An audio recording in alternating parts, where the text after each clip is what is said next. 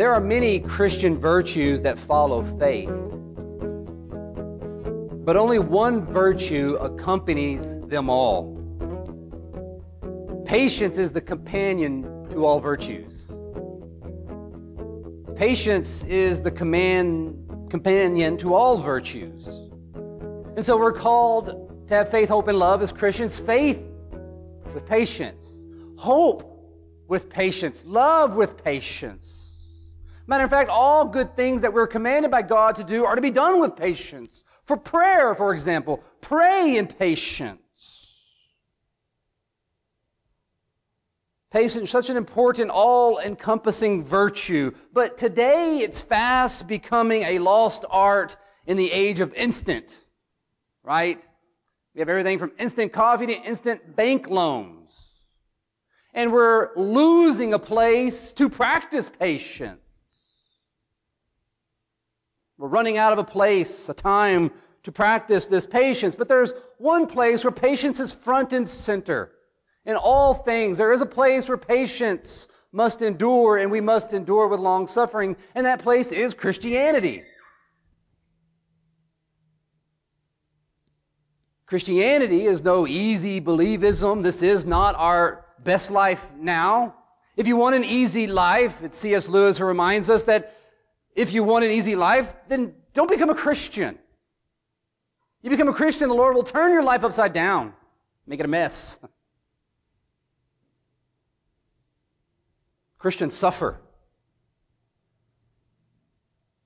Which might be hard for us to swallow in our day, in our day of the prosperity gospel, in our day of our culture and even the church today seeking such prosperity. It might be hard to swallow that the Christian suffers. It might be hard to accept suffering in light of the truth that God has said, or Paul has said in his God's word, in his word here in Romans 8, that there's no more condemnation. It might be hard to believe that those who have no more condemnation should suffer. We might be tempted to think that, well, because he is suffering, it must be that he is condemned. That's the secret evil of the prosperity gospel, right? If you don't have the prosperity, what's the answer? You haven't had enough faith, brother. You are in a place of condemnation. And so it is the lack of faith that brings us into suffering. But is that true? Perhaps the answer is we suffer because of our faith.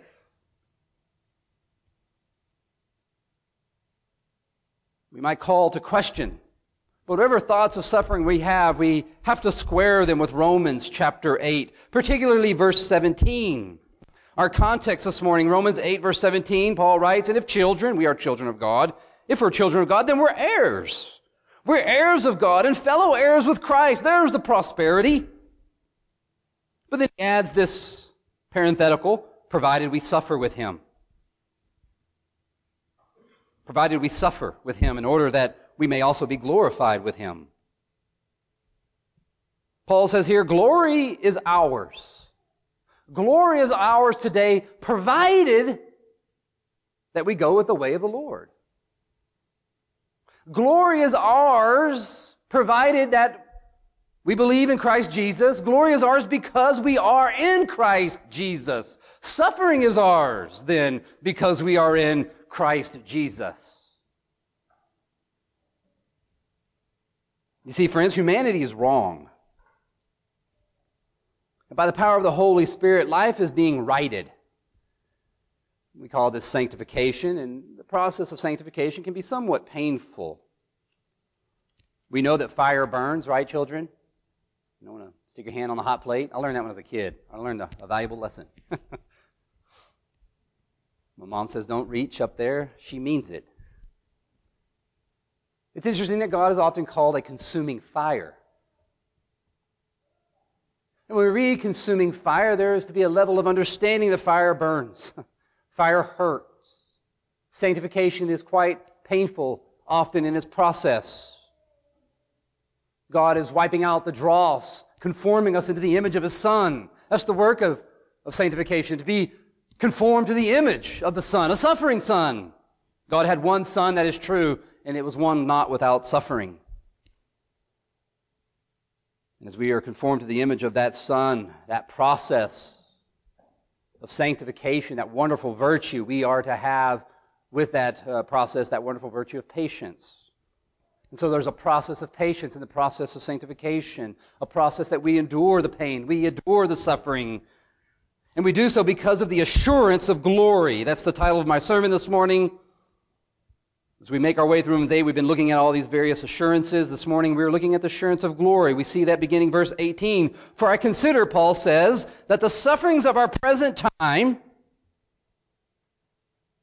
there's some important truth right there. The word consider is also translated elsewhere, imputation. In imputation, if you're familiar with the doctrine of imputation, that's where we get the doctrine of justification that God imputes, God grants to us this righteousness of Christ that we receive by faith. With the hand of faith, we reach out and we receive the imputed righteousness of Christ. It becomes ours. We're justified. And by that same hand of faith, we now reach out in our sanctification and receive suffering in this present time. I need Joel Osteen to read this verse. For I consider the sufferings of this present time, present time, suffering time, not best life now, best life now time, suffering time.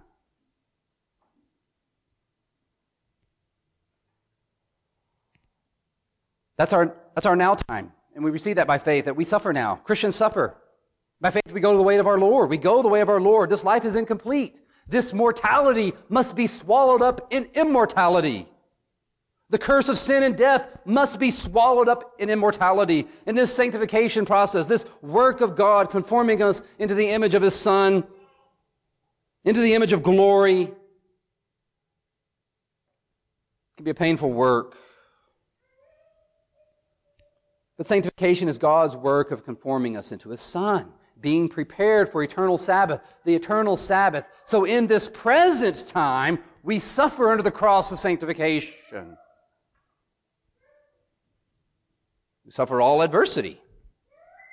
But we suffer it, not for suffering's sake. We're not some kind of nihilists, some kind of strange asceticism where we want to feel the pain. No, we suffer because of the hope of glory. Verse 18, for I consider the present time not worth, they're not worth, are not worth comparing. It's not even worth comparing with the glory that is to be revealed to us. Paul says here the passing age that we belong to is worthless compared to the age of glory, compared to the future that is ours. Christian patience then is the assurance of glory. Christian patience is the assurance of seeing our present time, viewing our present time and our visible trouble in light of the future and an invisible glory. Paul says elsewhere, 2 Corinthians 4.17, he says, For this light momentary affliction is preparing for us an eternal weight of glory beyond all comparison. We all wonder what the new heavens and earth will be like, right? I know you have those moments, right? Will we drive in heaven? Where will I live in heaven? Am I going to live in Montana? Will there be a better place or Maybe I'll have a summer home. Where will my kids be? My wife, you know, will I be married in heaven? All these questions about heaven. For some of us, the really important question is, will I eat elk in heaven? Which really is this. What's really the, what's really the question? will I go hunting in heaven? I, I can't leave you ladies out. Maybe, will I go to the mall? Will there be shopping in heaven? Or maybe, if you're good Montana women, like, Will I never have to go to the mall? we wonder. We wonder, what will heaven be like? But we really cannot fathom. I guess that's why we wonder. But we do know this. We do we wonder and we fathom because we know this age is worthless. It's worthless. And we know this truth. It's worthless compared to the age to come. And so we can endure. We know there's something greater to those who wait.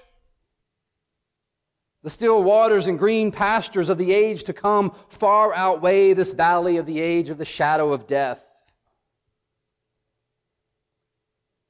And so our future is bright. And so we can wait as we suffer in this present time. And this patience of which we are speaking of is also, Paul says, interestingly enough, a virtue of creation. He kind of personifies creation here, verse 19. For the creation waits with eager longing for the revealing of the sons of God. Creation here is all that God has created besides man. Creation here really is the first six and a half days of Genesis chapter 1. All that God made, creation, right? Good. It was good. Good, but not complete. We're shown that it's not complete because there's day seven, where God enters rest and the completion of creation, the completion of this good world to rest with God. With God is key to enter into the eternal blessedness of Sabbath. And so this longing that we see here in creation, it is the longing of Sabbath. It is the longing of life to be fulfilled, for there be a, completion, the completion of Genesis 1. But we also know in Genesis 1 and 2, God created his image bearer. Man who was to follow his Lord, to follow the King of glory, to follow the divine worker, the Alpha creator who made it all, who became the Omega rester. Adam was to work and to enter into this, this rest and to bring with him the train of his kingdom. Creation in that rest. But we know that he sinned. And he's brought only futility in this Sabbath eternal longing Creation longs to be complete. But rather than follow God unto eternal blessedness, Adam lost and corrupted the earth. He corrupted the good earth. Verse 20, for the creation was subjected to futility. Not willingly, not willingly. Creation didn't go willingly into the night. Therefore, creation's not at fault. Paul's basically saying here, it's not creation's fault. And there's an interesting truth here. Creation is not at fault. Creation is good. We confess that creation is good. And therefore, we're called as Christians to continue that, that cultural demand to exercise and have dominion over it. That's also given to us in the covenant of common grace with Noah after the flood. Mankind is to be stewards of this good creation, and we can enjoy, rightfully enjoy creation. We must be content with it even patient with creation. But we also recognize that creation is fallen. It is futile. It is in futility. It's fallen in futility. And so we're called to be patient with the futility. You see, friends, life is simultaneously tragic and joyful.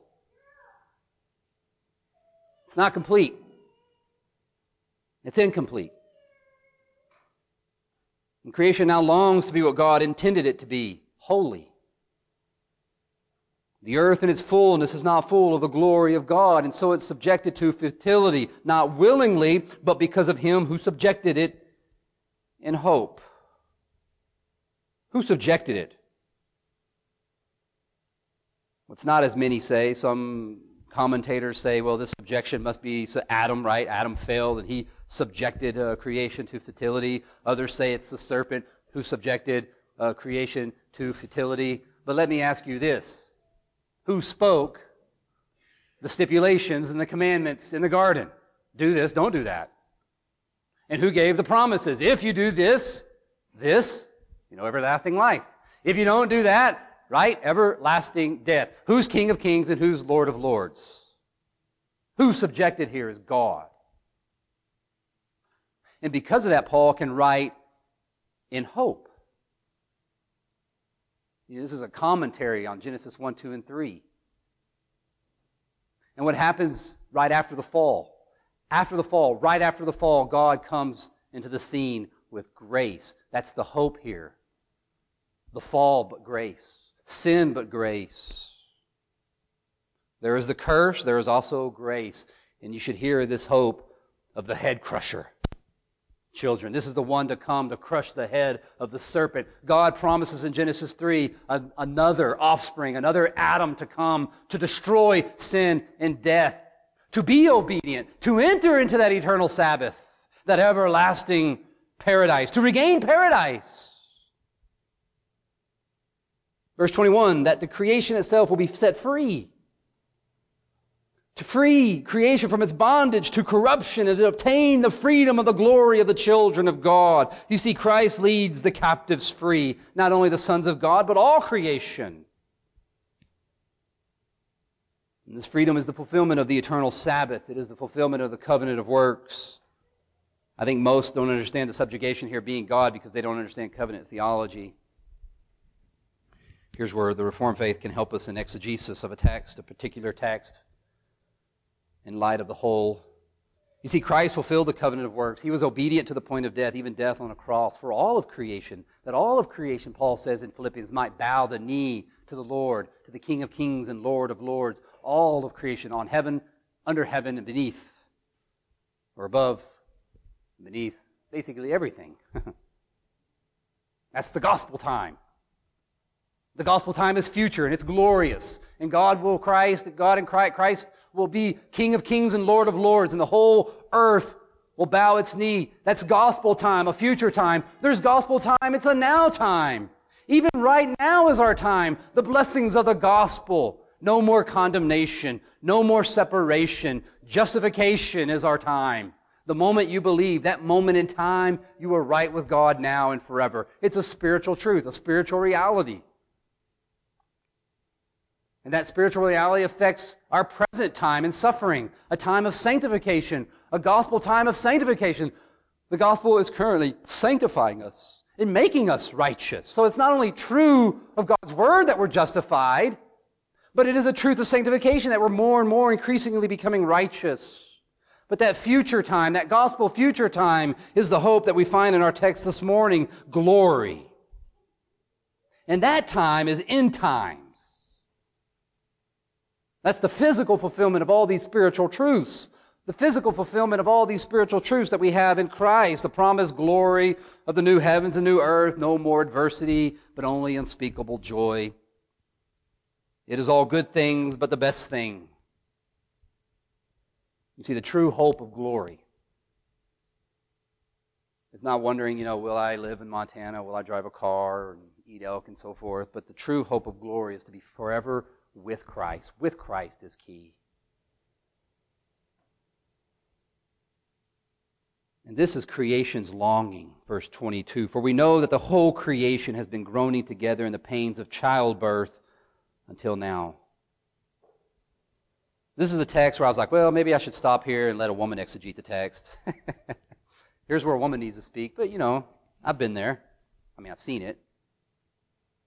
I know women. I don't know, but I know. Kind of know, but not really. Um, but the groaning here speaks of that moral and physical infirmities that are in life, that time between justification and sanctification. And here, since the fall, Paul says the earth has been groaning in child pains, childbirth pains. But it endures like a mother who endures the point, who can endure. You mothers, you endure the suffering, you endure the pain, you can make it through.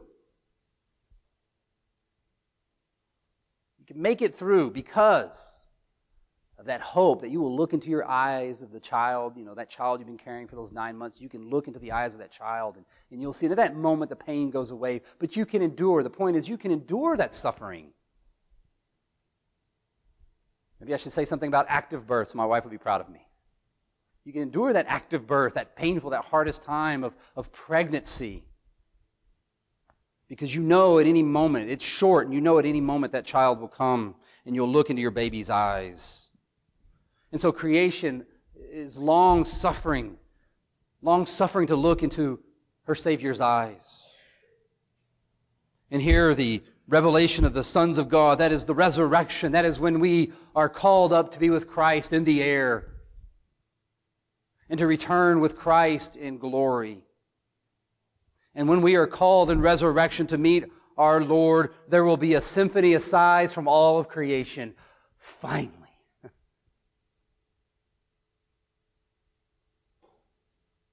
so we too now long with the Maranatha, come, Lord Jesus, come. And we long with patience for the end of sorrow, death, and trouble, verse 23, and not only the creation, but we ourselves.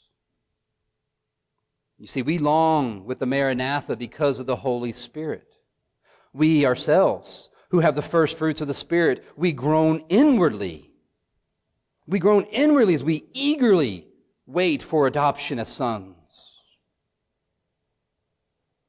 You see, the work of the Holy Spirit is our salvation, beginning with justification and sanctification, and finally its conclusion at the consummation of all things. And that's the consummation is what we long for, that glory, already justified, already being sanctified, but we want the not yet glory.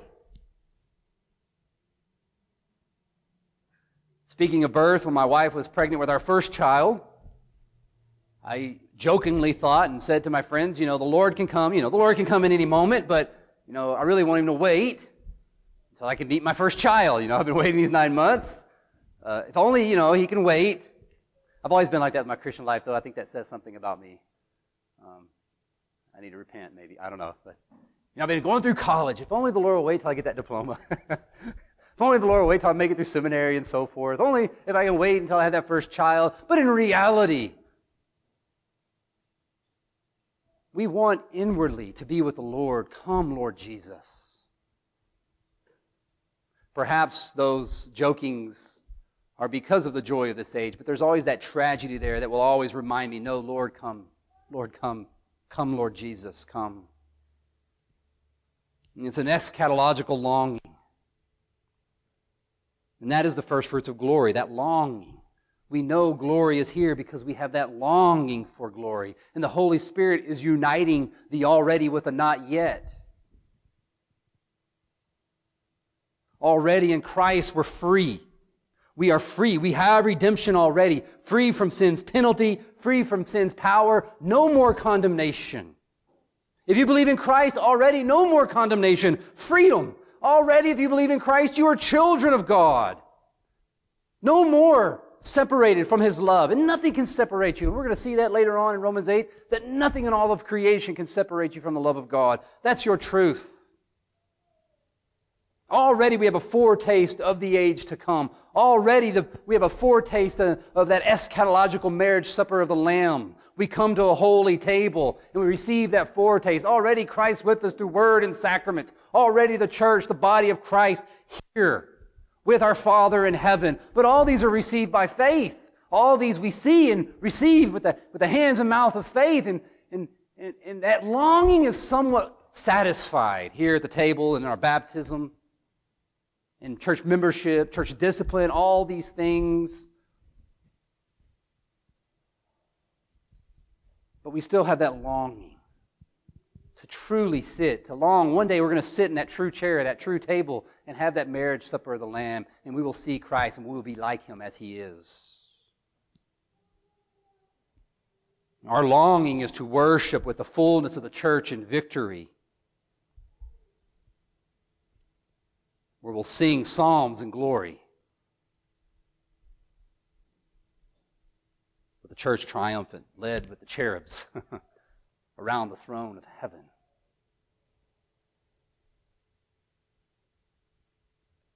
And if the Reformed are right with the RPW, we'll only be singing Psalms probably. I had to say that for my RPCNA friends if they're ever listening. I don't know if they're listening, but I just gained, gained some great street cred with those guys. Jesus says in John 16, verse 20 and following, You will be sorrowful, but your sorrow will turn into joy.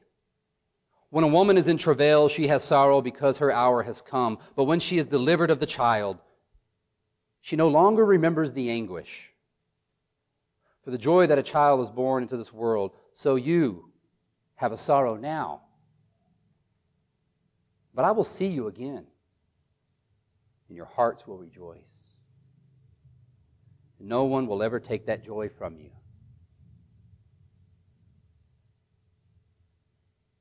This joy is our longing. We have a heavenly longing.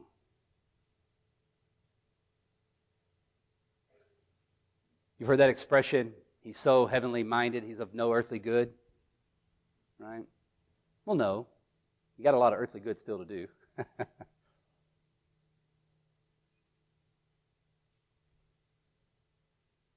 we do have a heavenly minded that allows us to do earthly good. Maybe that, that's the expression. But we also have the frustration of failure and adversity and pain and death. And so with joy, we thank God in the adversity. And in the adversity, we're patient. In the adversity, we patiently wait for glory, for death to be, to be no more, for there no longer to be sin or trouble or trial, that we will be like Him. And the companion of patience is hope. It is hope in the resurrection, verse 23. And not only creation, but we ourselves have the first fruits who groan inwardly as we eagerly await adoption as sons, the redemption of our bodies. That's the great hope of Christianity, verse 24. For in this hope we are saved. That's resurrection. Resurrection hope. Now, hope that is seen is not hope.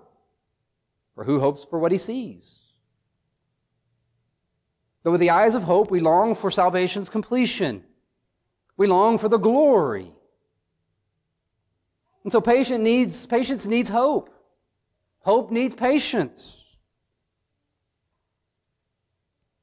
Verse 25, but if we hope for what we do not see, we wait for it with patience. Hope is the virtue of earth.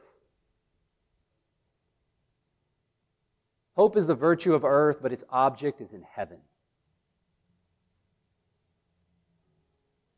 2 Corinthians 4:18 Paul says, "As we look not to things that are seen, but to things that are unseen, for the things that are seen are transient, but the things that are unseen are eternal."